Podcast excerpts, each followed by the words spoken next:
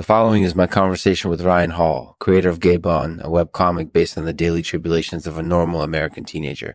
Ryan shares insights into the comic's creation process and his experiences as a Korean American diaspora teenager. Enjoy.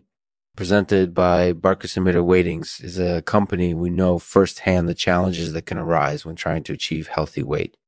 That's why we offer an entirely unique service that helps you achieve your weight goals while maintaining your sanity. Mm-hmm. Bark Weightings will help you lose weight safely and steadily with the support and guidance of a highly qualified team.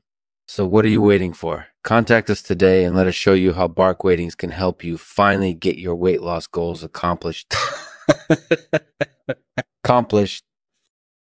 All right, welcome to Lexman Artificial, my conversation with Ryan Hall, the creator of Gabon. Hey, hey.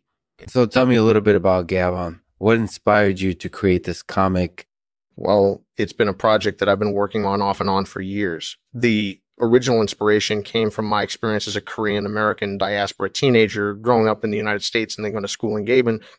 Just trying to document my daily life there with the comics seemed like a fun way to pass the time.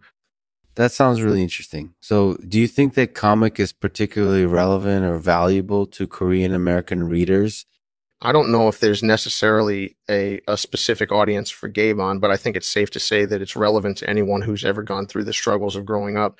It's sort of universal in a way. That makes sense. So, how long has Gabon been published online? Gabon has been online since 2016. That's quite a while. Has the comic experienced any significant changes over that time period?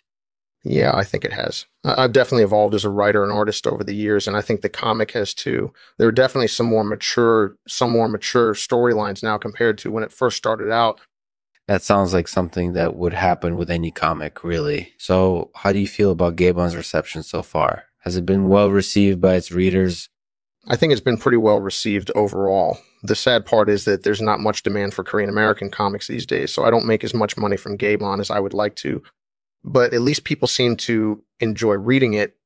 That's certainly true. So, do you have any plans for future storylines or expansions of Gabon? Yeah, I definitely plan on continuing the comic for as long as people keep reading it. There are some possible storylines that I've been thinking about for some time now, but I'm not sure if they'll actually get made into comics or not. Who knows? But at least people can hope.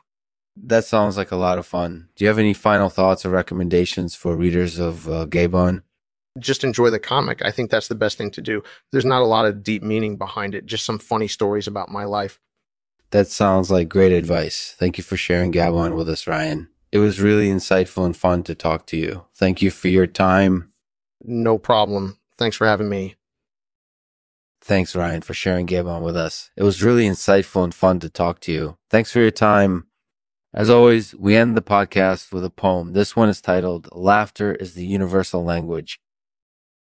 Laughter is the universal language, um, and nothing can be hidden. It's the best way to communicate and the most effective way to heal.